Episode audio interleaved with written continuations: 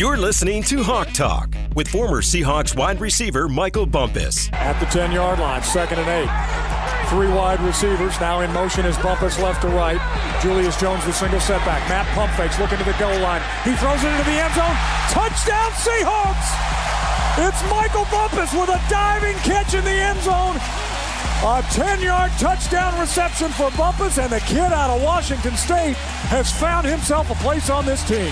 Powered by Seahawks.com. What's up, folks? This is Michael Bumpus, and you're listening to Hawk Talk, the preview edition, week 12. I'm here with my producer, Nasa Chobe. The Hawks go down to PA, and they're going to take on the Eagles. But before we get into it, we're going to check up on these injuries. Thanks, Michael. Before we get into injuries, some big news coming out of the VMAC this week was tight end Ed Dickson was added to the 53-man roster. Dickson's been on IR this whole season as he was recovering from knee surgery in training camp. So that should definitely help boost the thin tight end room. To make room on the roster, though, the Seahawks did have to waive nickel corner Jamar Taylor, which should open things up for Ugo Amadi to get some playing time at nickel. As far as other injuries go, Luke Wilson's been battling a hamstring injury. And it's going to be difficult for him to go on Sunday. Head coach Pete Carroll spoke to that as well as Tyler Lockett's status this week. Luke is uh, is the one that we're you know going to have to watch. Um, of course, we're watching Tyler, but Tyler's really on the upswing now. Um, it was a couple, couple tough days, you know, before we got out of um, California, but um, he's feeling way better and expects to do some work. He's going to catch some balls after practice with Russ and and uh, start getting ready to go you play Sunday? I, I, do. Yeah, he, he, thinks that too. All right, Michael, let's get into the Week 12 opponent. Like you said, the Seahawks are going down to Philly to take on the Eagles, and the Eagles dropped a nail biter tight game to the Patriots last week. Sounded like this. And they break from the huddle with Sanu, Watson, and Edelman to the right. Dorsett, a tight split short side left. White to the right of Brady, off his hip. Edelman motions into the backfield and then motions out to the right. Brady Pass. throws it to him. It's a lateral. Edelman's looking to throw. Under pressure. To the end zone for Dorsett. a strike for a Patriots touchdown. Oh, razzle dazzle, baby. You can see from up here. Perfect call by McDaniels. The execution of Brady just to take a slight step up to make, make sure Edelman off the return motion is wide enough and behind him. He quickly gets him the ball, and Edelman throws a dart to Dorsett, dragging left to right. Two razzle dazzles so far in this play. 15 yard golden flash from the former Kent State quarterback. His first touchdown pass since the 2014 AFC divisional round playoff win over Baltimore. And the Patriots will keep the offense on the field to go for two. And by the way, for Phillip Dorsett, a career high fifth touchdown reception this year. He was wide open in the middle of the end zone. Three receivers left. Now seeing the motions right. White in the backfield for the Pats as they look for two. They've taken the lead in Philadelphia with a fourth pick. straight score. Short motion by Edelman from the left. They hand off to White. Jump cut right. Yeah. To the end zone. He's in for two. All right. The Patriots add to their lead. And they have taken a 17-10 advantage in the third quarter here in Philly. I feel better. That was the game-winning score. Hit him with a little razzle dazzle. Michael, what'd you see from that Eagles Patriots game last week? Razzle dazzle. I definitely saw that, and I also saw two teams that are struggling to really move the football for the first time. Uh, Tom Brady's played a played a full game. Someone else on the team led them in touchdown passes. That sounds like a fake stat right there, now. Yeah. When is Tom Brady? First of all, the fact that is Tom Brady didn't throw a touchdown pass. Didn't when is one. that? I, I mean not since back to maybe 2003, early on in his career when he still had that like game manager role. But yeah, that's wild.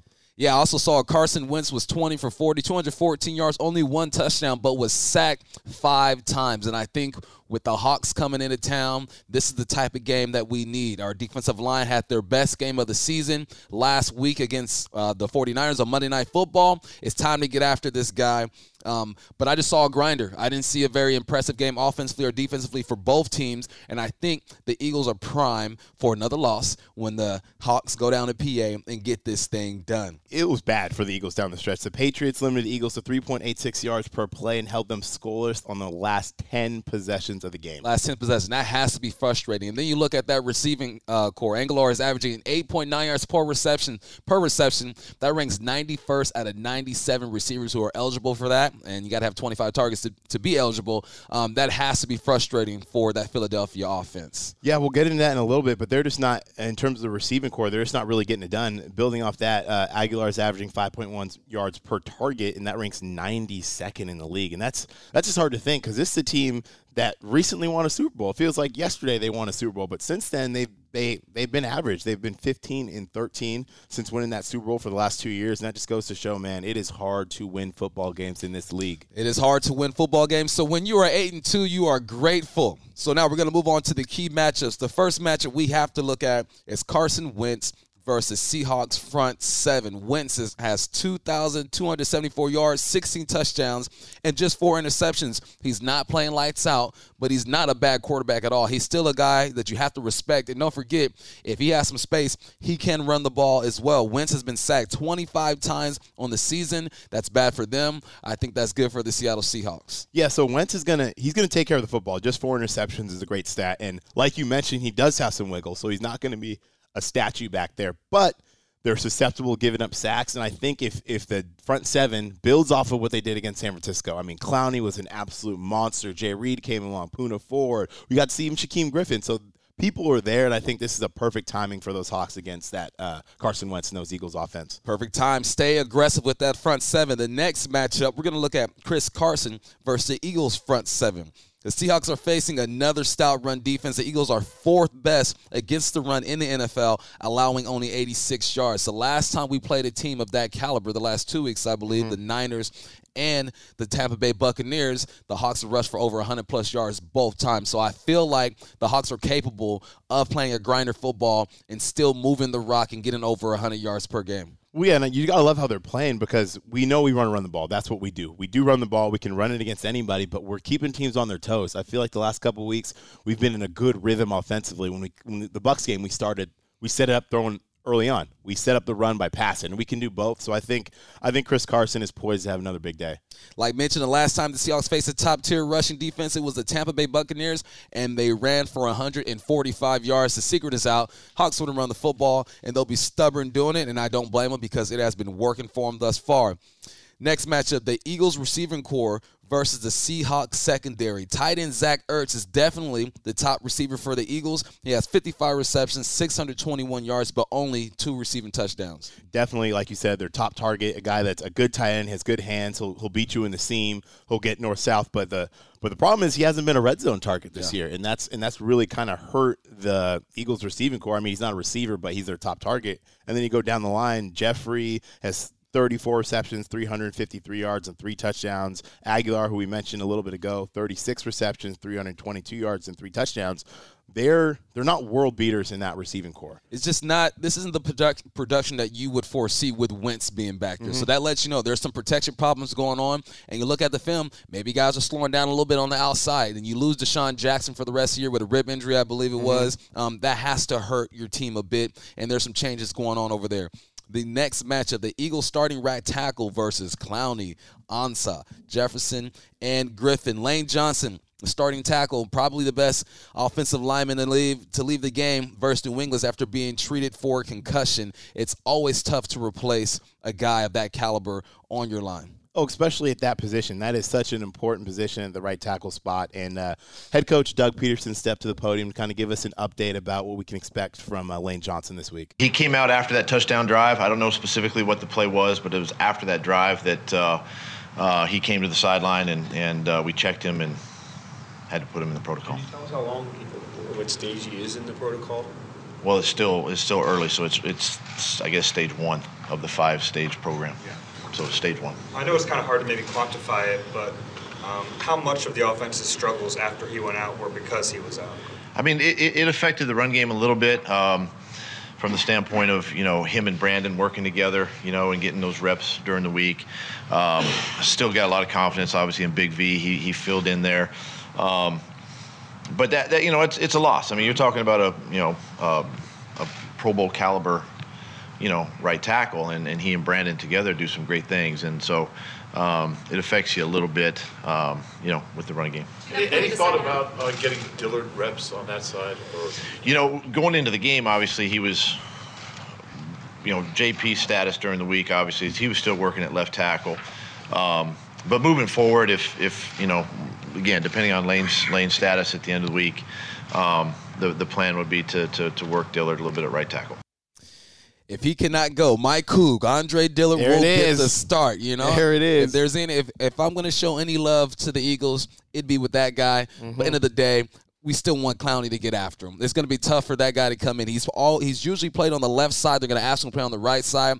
I'm not sure how difficult that is, but um, you would have to think there's going to be some type of adjustment going on. Yeah, and, and regardless who they put out there, um, it's gonna it's not gonna be their Pro Bowl caliber uh, right tackle in Lane Johnson. So coming off the game that they just watched, if, if I'm in Philadelphia and I'm watching film and you just saw what Clowney just did, you saw what Reed's doing, he's all of them, Shaquem Griffin getting in there, it's gonna be it's gonna be wild. I think I think Clowney. I mean, he had ten QB pressures 10. last week. He had he could have had shoot, he could have had five sacks last Yeah. week. He was completely disruptive. He probably should have forced at least four or five different holding penalties that weren't called. He is an absolute monster, and that is going to be an, a rough task for anyone, especially a young rookie, to step in there and look across and you see Jadeveon Clowney, you see Yeah. Jarran Reed. Uh, good luck. Time for the D line to prove it. Let's go, baby. Get her done. So now we're going to do something that most analysts do, and we probably shouldn't do. We do it anyway. We're going to look into the playoff picture as of now. It's a way too early look playoff picture. Um, in the NFC, you got the division leaders, the 49ers at 9 and 1. We know who they lost to. The Packers at 8 and 2, the Saints at 8 and 2, and then those Cowboys sneaking in there at 6 and 4. That's almost disrespectful right there. I don't like seeing that down there. uh, the wild cards right now are the Seattle Seahawks and the Vikings. We were talking earlier, man, beginning of the weekend, it, it looked like things were going to change for the Hawks a little bit, but it didn't work out as far as wins and Oh losses. my goodness, the Vikings were down 20 to 0. I think in the last 5 or so years teams in the NFL were 0 and 99 when down 20 at halftime. They obviously found a way to come back and win and the 49ers, man, the 49ers were down 16 nothing and the Cardinals who played them tough the first time looked like they were going to get after them, just couldn't quite finish down the stretch. The Seahawks wanted a little help, they didn't get it, but it's all good because the Seahawks still control their own destiny and who they play. All they got to do is win out and beat the Niners, and hey, all is well. Still in the hunt are the Rams, the Panthers, the Bears, and then you go below there, the Lions, Cardinals, and Falcons. Uh, we'll see what they do. But um, so far, the Hawks are doing what they're supposed to do. Just keep winning ball games, and someone else at the top, I feel, is going to take a L eventually. On their schedule, the Hawks still are going to Philly. Vikings are coming here. They're going to LA to play the Rams. They're going to Carolina to play the Panthers. Uh, then Cardinals and Niners at home to wrap it up. If there's any game that gives you some kind of concern there, Nas, which one would it be? Oh, there's a couple. I mean, um, I like that we're playing the Vikings at home. They're a good football team, but the fact that we're playing them at home, I know we've lost two games earlier this year, but that's CenturyLink is still a tough place to play. Um, really, the last two, um, you I when you see the Cardinals at three, seven, and one, you wouldn't think that, but they're they've kind of figured something out. Kyler Murray's playing well. They're playing with confidence. They've played a ton of close games. They just haven't been able to finish. And then obviously the 49ers, man. Yep. There's What no I'm- easy team on the schedule, but those two scare me the most down the stretch because those are probably going to be deciding factors for what this playoff picture turns into. And Kyler Murray takes care of the football. That's why I appreciate about that kid. The 49ers remain in schedule. They got the Packers. They go to Baltimore. They go to New Orleans. Falcons and Rams go down to Cali. Then they finish it up north against the Seahawks. Their last five six are tougher than ours. Oh my goodness, you, that is murderer's row. You got the Packers coming in who are hot. The Ravens, Lamar Jackson, that man. Other than Russell Wilson, obviously, because I still think Russell Wilson's MVP. Lamar Jackson is doing some things I feel like I've never seen before. Obviously, in the likes of Michael Vick and stuff, but he is phenomenal. That dude is balling. So that's gonna be a tough game at the Ravens. Then you got the Saints, who are Drew Brees. They're still rolling. They're eight and two. Then the Falcons. The Falcons, Falcons, are sneaky. See, sneaky. man, I'm actually happy when the Seahawks played them because at first everyone was saying, "Hey, like, how did you not blow this team out? How'd you let them come back?" Um, they went down to New Orleans Yes. and put a whooping on them. They went to the Panthers, put a whooping on them there. So the Falcons are going to be a key factor down the stretch. And look to play a little spoiler. And then they'll finish out with the Rams and the Hawks. Let's go, baby. All right. So now, what is the path to victory? One, continue the dominance on the road. The Hawks are perfect five and oh zero on the season, which is super impressive. You would think that would be flip five and zero at mm-hmm. home and maybe two losses on the road, but that's not the case here. Build off the defensive performance against the 49ers. Show that last Monday wasn't a fluke. This is who you are now. You put it on film. You let the world see it. Now just build off of it. Yeah, you can get at defensively, especially. You've shown that every all year everyone was talking about the defensive line, pass rush, pass rush, pass rush. Well, against arguably the team that everyone else thought was the best team in the NFL, you showed that you could do it every single down. And on top of that, your secondary is playing better. So I think show what you can do. You put it on film. You show you can do it. Let's keep it up. Keep it rolling. Must play physical in the secondary. Quandre Diggs brought the physicality we've been missing all year. I've been waiting for this. Um, the way he came downhill, even the tackles that he missed. He missed a couple of tackles, but I mean he's coming downhill and he's he has bad intentions. He's mm-hmm. not coming to hug you up. He's not coming just to make the play. He wants you to feel him, and I love the intensity this guy plays with. Yeah, he came out like you said. It was like the first first play he missed the tackle or first drive, and he kind of took him a couple series to get into it. But once he did, every, I promise you, every 49ers receiver was aware where Quandre Diggs was because he put the lick on a couple of them. So I mean, he and you just love it. I mean, Blair brought some of that physicality, but yeah. I just love the veteran leadership. I mean, he was a captain for the Lion, the yeah. Lions. Quandre Diggs can play. I love what he's bringing to that secondary. And it seems like he's always in the right position. You know, even that pick, if he wasn't rallying to the football, not in the right position, he doesn't get that ball. So that is fun to see. We must run the football. The Eagles have a great rushing defense. However, the Hawks have proven all season they can run the ball against anybody. It doesn't matter. If they have to switch it up and open up with the pass first to get the run going, then so be it. That's why this team is so versatile. Because if you need to run the ball, you can run the football. If you got to open it up with the pass, you open up with the pass. You got a, a first year dude in DK Metcalf who's exceeding all expectations. Hopefully, Tyler Lockett is healthy. You bring in a Josh Gordon, and Hollister comes out of nowhere. I think this is the perfect example of a next man up team. Like someone mm-hmm. goes down, the next guy is up. Um, I just love the confidence this offense is playing with right now. Yeah, and doesn't you mentioned it doesn't matter who it is. Is it Malik Turner making a huge play? Is it David Moore making a big play? Is it Josh Gordon? Is it Hollister? Anyone who's in the game has the playmaking ability, and now they've had all these opportunities throughout the year where they've shown they could do it. So now when you get in these moments late in the season, everyone believes. You know what I mean? Everybody believes. They must take care of the football. The Hawks have put the ball on the ground more than they ever have under Pete Carroll, um, which it's it's disappointing, but it shows us how resilient they are as well because they're still finding ways to win ball games. Just don't put your defense in tough positions. Don't shorten the field. Uh, make that offense work. Ball security, job security. Absolutely. I mean, if anyone knows anything in this program with Pete Carroll is protect the football. It's always all about the ball. It's always been about it. It's about creating turnovers and protecting it. The Seahawks haven't done a great job of that this year, and they're still eight and two. So once you start to shore up all those things, the sky's the limit for that offense. Another get Josh Gordon going. He made some big plays last Monday night.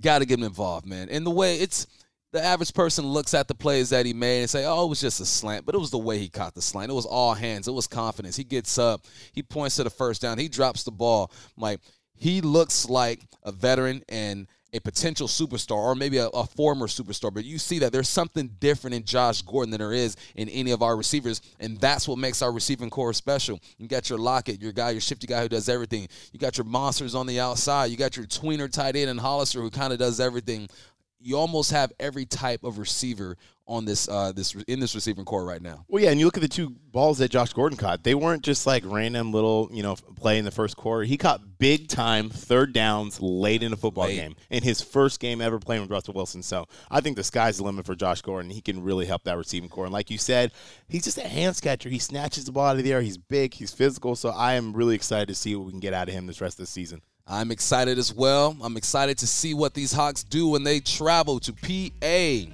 and take on the Philadelphia Eagles. That's it. Michael Bumpus here with my producer, Nasser Chobe. Thanks for tuning in. That is Hawk Talk, the preview edition, week 12. We'll catch you next time.